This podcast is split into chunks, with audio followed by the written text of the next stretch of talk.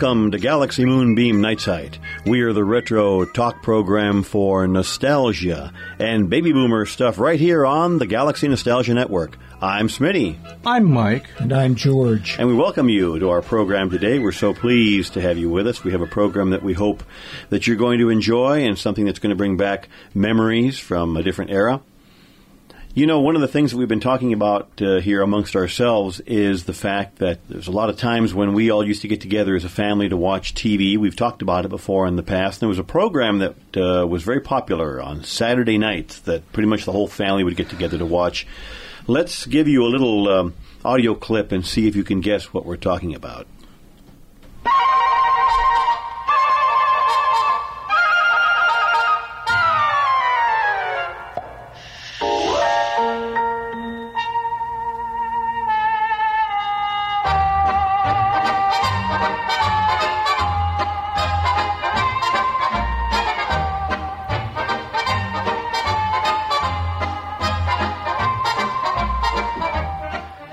Yes, that is the champagne music of Lawrence Welk. Now, Lawrence Welk was one of those perennial television personalities that you remember from back in the day, and we all have memories of watching Lawrence Welk.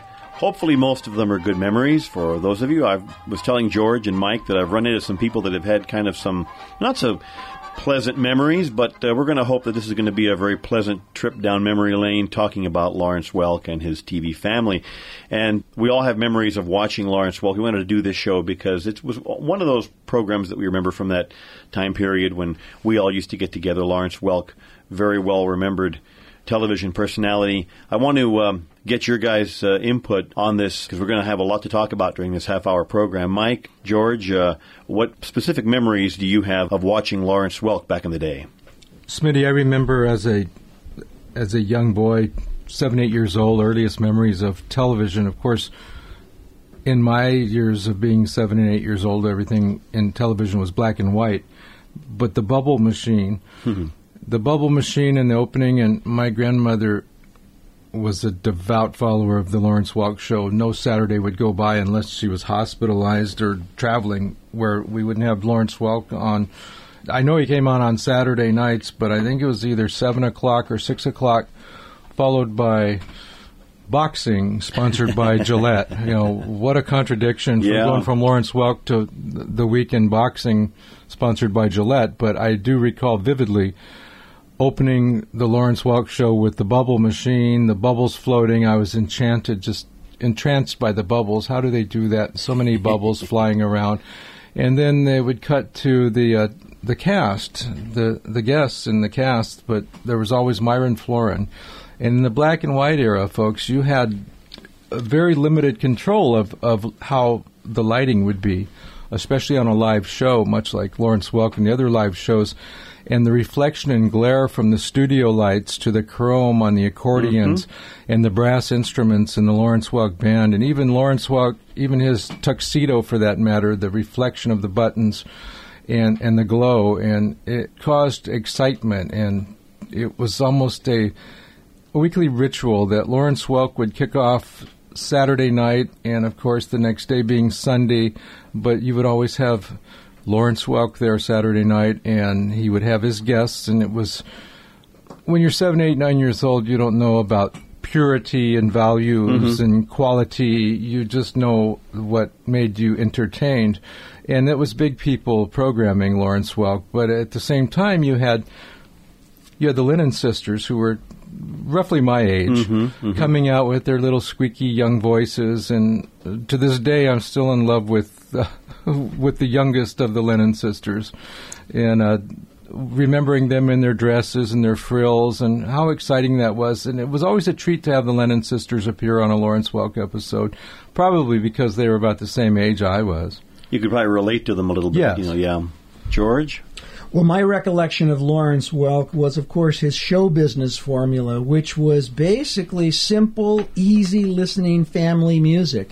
And what I enjoyed about it was that it was a program that allowed adults and young people to uh, enjoy a, a, program that offered a variety of songs and music that could have appeal to multiple generations. And I think this was especially true with the music that, shall we say, represented more contemporary for that day, but they were able to repackage it uh, using uh, the wonderful studio musicians that he had. And that was another thing that came to mind was uh, beyond the excellent guest stars that he had on the program were that the musicians on there were extraordinarily capable, very, very talented. The ones that come to mind, of course, are Neil Levang, uh, who was a, a noted uh, guitarist and studio musician. His signature song was uh, his rendition of Ghost Riders in the Sky. And then, of course, as Mike noted, the Lennon sisters, who, of course, uh, had a fusion of styles, including Patti Page, Connie Francis, the Mills brothers, as well as the Andrews sisters. And they were, of course, especially noted for their Yuletide hymns. Those of you that remember the original Mickey Mouse program, the Mouseketeers, Bobby Burgess, how many of you remember what a great dancer he was and the various partners that he had during the 27 year run of the program, including Barbara Boylan, Cissy King, and Elaine Balden. And then, of course, there was Jo Ann Castle, who was uh, a noted honky tonk pianist.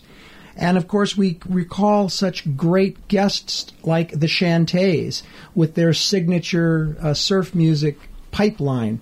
You know, this was all provided on the Lawrence Welk show, and it allowed both adults and young people uh, within the similar time frame uh, to experience the spectrum of music in a way that was non-threatening and unobtrusive. I thought it was well done. Certainly, it was George, and a little bit of. Um background on Lawrence Welk, on the man himself, who had very humble beginnings. He uh, was born on March 11th, 1903 and uh, he was born in the German speaking community of Strasburg, North Dakota. His family and he lived in an area that was predominantly German speaking, so he didn't learn how to speak English until he was about 21 or so. And he always maintained that accent that we're all so familiar with that we remember from those days. Lawrence Welk decided on a career in music and persuaded his father to buy a mail order accordion for four hundred dollars. It was a lot of money back in those days. It was a lot, yeah, a lot of money back then. And he told his father, he promised his father that he would work on the farm in order to repay the accordion until he was twenty one years old. Well, he became 21 years old, and on his 21st birthday, he had uh, not only paid for that accordion, but had also made arrangements to also help the family finances with any money that he might earn. And he began um, his different bands that he that he had the, during the 1920s. He performed with various bands before starting his own, and he led big bands in the Dakotas, North Dakota, South Dakota. He was also the radio station band. His band was the radio station band for station WNAX in Yankton, South Dakota. That was a very popular radio station back in those days. During um, the 1930s, Lawrence Welk's band specialized in what was known as sweet music. That is, music that played light melodic tunes as opposed to some of the more orchestrated groups of the era, such as Benny Goodman, Duke Ellington, and some of the other more well known orchestras of the time. And the term champagne music came as a result of a dancer commenting to Lawrence Welk that his music was light and bubbly, much like champagne. That name stuck from that point forward. And his career grew as far as his musical playing. He began a 10 year stint at the Trianon Ballroom in Chicago, and he drew huge crowds there. And he also participated in radio broadcasts and in uh, musical film shorts that were uh, sort of the precursors to music videos. Now, the Lawrence Welk Show itself aired locally in Los Angeles for four years, from 1951 to 1955, and then nationally for another 16 years on ABC from 1955 to 1971, followed by 11 years in first run syndication from 1971 to 82. You know, my personal memories of watching the Lawrence Welk show, I used to watch it with my mom and dad. And at that time, and I was telling uh, both Mike and George before we went on the air that um, my recollection was that everybody, and I mean everybody that we knew, watched Lawrence Welk on Saturday nights. We had our next door neighbors watched Lawrence Welk, and we had family members that watched Lawrence Welk, and we had friends across town that watched Lawrence Welk, and everybody seemed to watch Lawrence Welk. And I liked the music, and uh, being a little kid, I think I've commented on our program perhaps maybe a long time ago. My mom and dad were married at a, a later age, so I actually grew up listening to a lot of big band music, a lot of orchestras and things like that. So that was right up my alley. I I enjoyed it and enjoyed all the different characters, uh, the people that who we came to know, Myron Floren and Larry Hooper and and the uh, Bobby Burgess and all the people that were part of the Lawrence Welk family. But it was really uh, quite a quite a juggernaut, I suppose, somewhat along the lines of Ed Sullivan. But you made an interesting comment, George, uh, during pre-production that Lawrence Welk was more of a kind of maybe on a little higher level. I think so, very much so, because Lawrence Welk was able to take music that basically appealed to different generations. And he was able to, in some cases, repackage it in a way that uh, I don't want to use the word made it palatable, but certainly made it accessible, and in a way allowed adults to appreciate uh, the music that was popular with younger generations. But at the same time, younger generations could appreciate the music that their parents liked. And I think this is what was the genius behind the Lawrence Welk program: is that it actually provided an opportunity to bring people together in in not a contrived manner, but in a way that uh, was equitable. It was fair. It was very inclusive. I think the other thing that comes to mind when I compare Lawrence Welk with Ed Sullivan is that to me, Ed Sullivan was a big city production. Whereas I look at Lawrence Welk, and perhaps due to his humble beginnings and how he uh, fashioned his craft, and I do emphasize the word fashioning his craft, he was uh, able to appeal to a broader section of middle America, to small towns, and to people who, let's say, were not accustomed to big city ways. And yet at the same time, because of the universal appeal of the music content that he had, it was able to appeal to the same audience that perhaps viewed Ed Sullivan his shows were a scrapbook of Americana and a scrapbook of American pop music. It, and a lot of you younger folks who are listening will not be able to relate to this, but I'll explain how it happened. You would have a family, and in the 50s and 60s, the families typically would eat their meals together in the same room at the same table. There was one television in the home in the 50s and 60s, for the most part, that television was black and white, but that was the entertainment center for the family. It was a big treat to be able to go out with the family to the movies. It was an even bigger treat to go out to a live event, a concert or an opera or or some type of live event.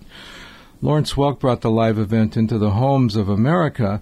And imagine Saturday afternoon, the chores are done, the lawns are mowed, uh, people are settled in, the dinner dishes are done, and seven o'clock rolls around, six o'clock, seven o'clock, and in Los Angeles, you basically had uh, you had about six channels that worked in Los Angeles, and of mm-hmm. course, the major one of the major channels was Channel 7 mm-hmm. in Los Angeles, KBC, and that's the channel that carried the Lawrence Welk show from 1955 to 1971, but gathered around this black and white television, this Packard Bell, which was actually a piece of furniture in the 50s and 60s. Yes, it was. It was it was not a uh, a large device that was stuck on your wall. It was a piece of furniture, and the doors to the Packard Bell would open, and the TV would warm up, and on came Lawrence Welk, the bubble machine, and the excitement. This was a live event, and Lawrence Welk. I think that the the nuance at the time was that he would have themes. A show would have a mm-hmm. theme Today we're going to enjoy the music of the Netherlands or the music of Spain today. And the players, the uh, the performers would be in costume, and the music would be themed to whatever the theme was for that next uh, hour of show. And it could be the music of the mountains of northern Spain or the music music of Ireland. We're celebrating St. Patrick's Day with our special St. Patrick's Day show. And of course, in black and white, you didn't know that everybody was wearing green, but he would tell you, dressed in Irish Patrick's attire, is little Bobby Burgess, who's going to do a tap dance number of the Leprechaun Polka, or whatever the case may be. But there was a theme, and there was something to look forward to, and it was memorable. People would, I remember people would talk about the Lawrence Welk show the next day, or even the next week, Monday, about did you see Lawrence Welk, the costumes? Oh, that was so interesting. They did the they did the Beer Barrel Polka, which was my grandfather's favorite song, and it became a source of conversation for people, and it became an American American pop ritual pop music ritual and pop entertainment because a lot of it was impromptu. Even Myron Floren with his accordion, as corny as that would seem nowadays, that was a major form of entertainment. There was very little studio live programming at the time, Smitty. We've talked about this a number of times mm-hmm. where you didn't have a lot of of high budget, high production budget. It was just the show. And when the show was over, you were entertained, you were satisfied, and people went on until the next Saturday when the next theme would come on. I think one Exactly. thing that made it really fun to echo what Mike is saying here, and that is that because of its broad family based appeal, this also provided a rite of passage. It was an opportunity for a young person to be able to converse with adults and to talk about something that uh, you both experienced, that you both were able to enjoy. And it actually, I think, helped uh, bring people together. I know I've, I've reiterated this theme earlier, but so oftentimes programming that, that came in later years tended to uh, specialize, and so therefore it divided the demographic. But Lawrence Welk was just the opposite. And because you were able to experience this, you were able to talk about it with your parents, maybe with your friends' parents, maybe with your godparents, or uh, with relatives that were also of adult age. And so this, I think, was really important that you as a child could now be included with adult conversation because you were able to experience the same thing. And I think that is a real positive legacy that is oftentimes overlooked from that wonderful program. Yeah, you're absolutely right, George. And we started our program. I mentioned that I've I've talked to a few people over the years who kind of have a negative connotation of Lawrence Welk, and the only thing I can figure is that they probably remember as a little kid being forced to sit next to Grandma to watch Lawrence Welk, which is really unfortunate because the Lawrence Welk show was a very wholesome program, a very family oriented show. Lawrence Welk had a high level of ethics when it came to dealing with the people that was his musical family. And Yes, he did. Yeah, he was very, very, uh, very, very strict in the terms of that he wanted a good show. He wanted everybody to work well together, and it showed. And it showed in his in his programs. He had high production values. That's the term that we would, we would use today. Very high production values. But I want to mention something else that I think uh, showed his conviction about the quality of his program, his ethics, as you said, his level of integrity. Mr. Welk was a pioneer in this sense that when his program was canceled by ABC Network in 1971, after 17 years of successful uh, programming, he did something that was rather unique at the time, but something now that is regarded as a more commonplace business model. And that is that he began producing the show himself for first run syndication. And he was quickly back on the air where he remained for 11 more years until his retirement in 1982. And many of the stations that carried his syndicated show were indeed ABC affiliates. And so what this allowed was really three things. First and foremost, uh, many of the musicians and performers were union based studio musicians. So the Lawrence Welk program was their primary source of income. So he allowed them to remain gainfully employed, you know, for another decade or more.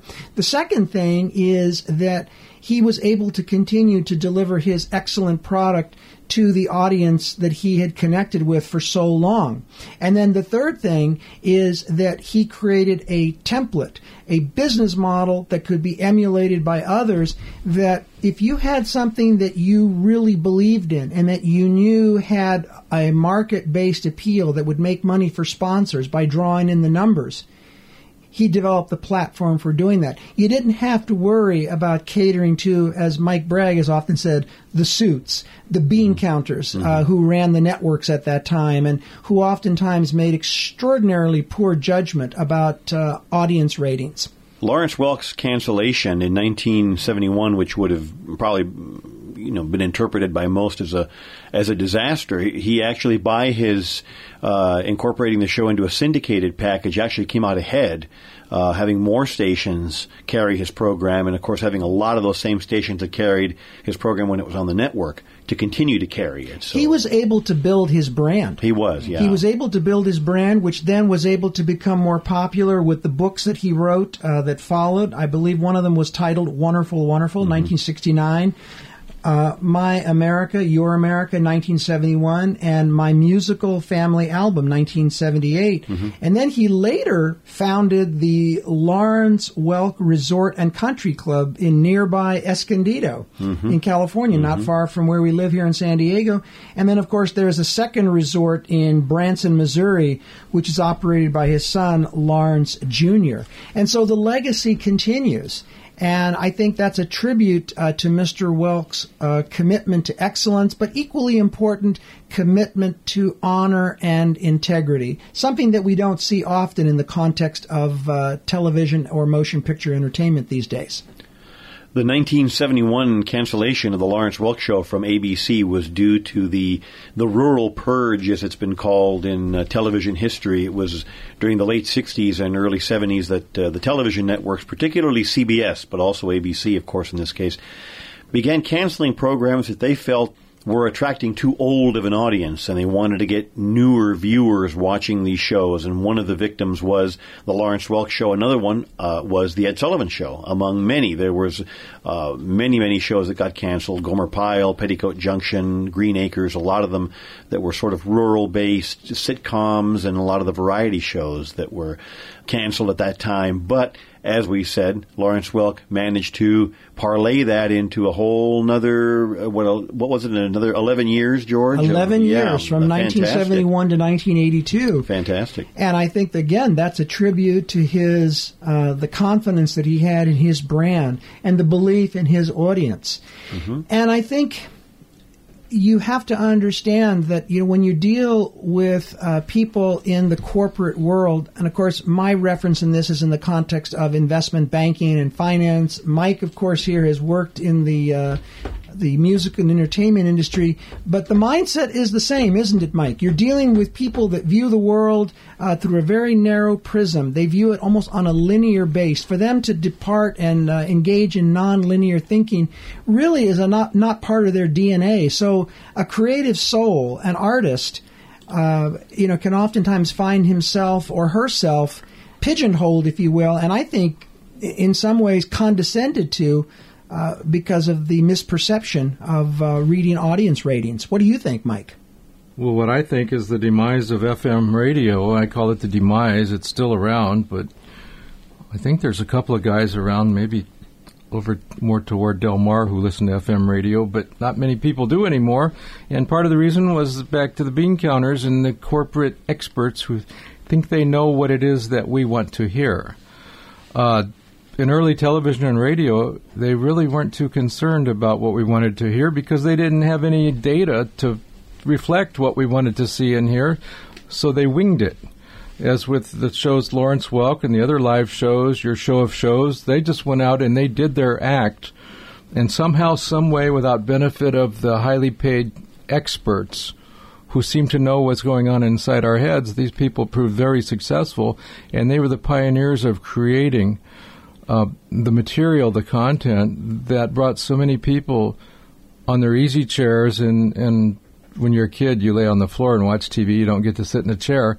Uh, all together as a family unit, and it and it crossed and crossed back and forth over demographics, psychographics, age age graphics. Uh, you could be an eight year old laying on the floor watching the Lawrence Welk show with your 30 year old mom and dad and your 55 year old grandparents and your uh, maybe a great grandparent in the mix and an aunt and an uncle Yes. and neighbors and your dad may have been a roofer or a TV repairman and your neighbor worked for the city and try and figure that out nowadays. There's no there there.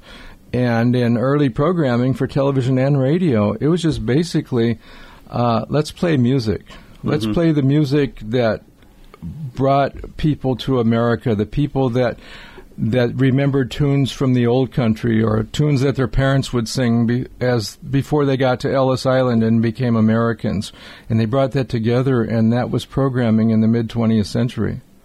I want to say also that you've really hit on it there, Mike, that music is something that unites all of us. It, it transcends generations. It transcends cultures. Music inspires it uh, is something that stays with us forever. And no matter how old you become, you remember those wonderful songs. You remember what you were doing, where who you were with in the manner that you just described. And I think Lawrence Welk knew that in his heart, in his mind, in his soul, because um, when Mr. Welk passed away at age 89, uh, he was interred in Holy Cross Cemetery in Los Angeles. It's a Roman Catholic cemetery. And I mention that because Mr. Welk, by the way, was a devout Roman Catholic and a daily communicant. And so his faith was very important to him, as well as his love of his craft. And this is what is inscribed on his headstone. It says, Keep a song in your heart. What a wonderful tribute and what a beautiful message that is to keep a song in your heart. Because you know whether you are a secular person or a person of faith that expression keep a song in your heart is something that inspires you and indeed encourages you to uh, continue to do whatever it is you're doing but to do so with uh, good spirit with happiness. And that's how you do it with a song in your heart that is indeed a beautiful sentiment of Lawrence Welk, and thank you for sharing that with us, George. And uh, we're probably going to use that to begin to end our show for today. The half hour has just flown by incredibly fast as we remember Lawrence Welk. You know, you mentioned, we've mentioned Bobby Burgess a number of times on our show, and I think one of his first appearances on the Lawrence Welk show was doing a dance number to the, to the hit, the big hit, Calcutta from 1960. Now, when we close our show, we'll play a little cut of that for you. Uh, that was Lawrence Welk's biggest hit, I believe, was Calcutta, and um, we want to uh, play a little bit of that for you when we end the show. But we certainly hope that you've enjoyed these memories of Lawrence Welk. This is uh, another one of those topics that we keep saying that we could just be here for hours talking about it because there are a lot of dimensions involved in remembering Lawrence Welk and remembering his show, as Mike and George have brought out some very good points, and hopefully you have good memories of watching Lawrence Welk back in the day. If you do, we'd love to hear from you. Why don't you take a moment and send us an email? Our email address is galaxymoonbeamnightsite at gmail.com. Galaxy Moonbeam Night Site at gmail.com. Our website is Galaxy Moonbeam Night Site, of course, and if you go to our website, don't forget each and every month our good friend here, George Halilakos, posts a wonderful blog that'll certainly take you back to an earlier time, and they're very well written and very enjoyable. So we encourage you to go ahead and check out our website. And also, don't forget our presence on Facebook, the Galaxy Moonbeam Night Site page on Facebook where you can join us. We post things up there. You can like our page, and that way you can stay tuned as to any new developments that we may have coming along. Don't forget all of our library of shows of well over 200 programs are available on iTunes and on Mixcloud.com. And that's all the time we have for today. Until next time, I'm Smitty. I'm Mike. And I'm George. And we thank you for joining us on this episode of Galaxy Moonbeam Night Site on the Galaxy Nostalgia Network.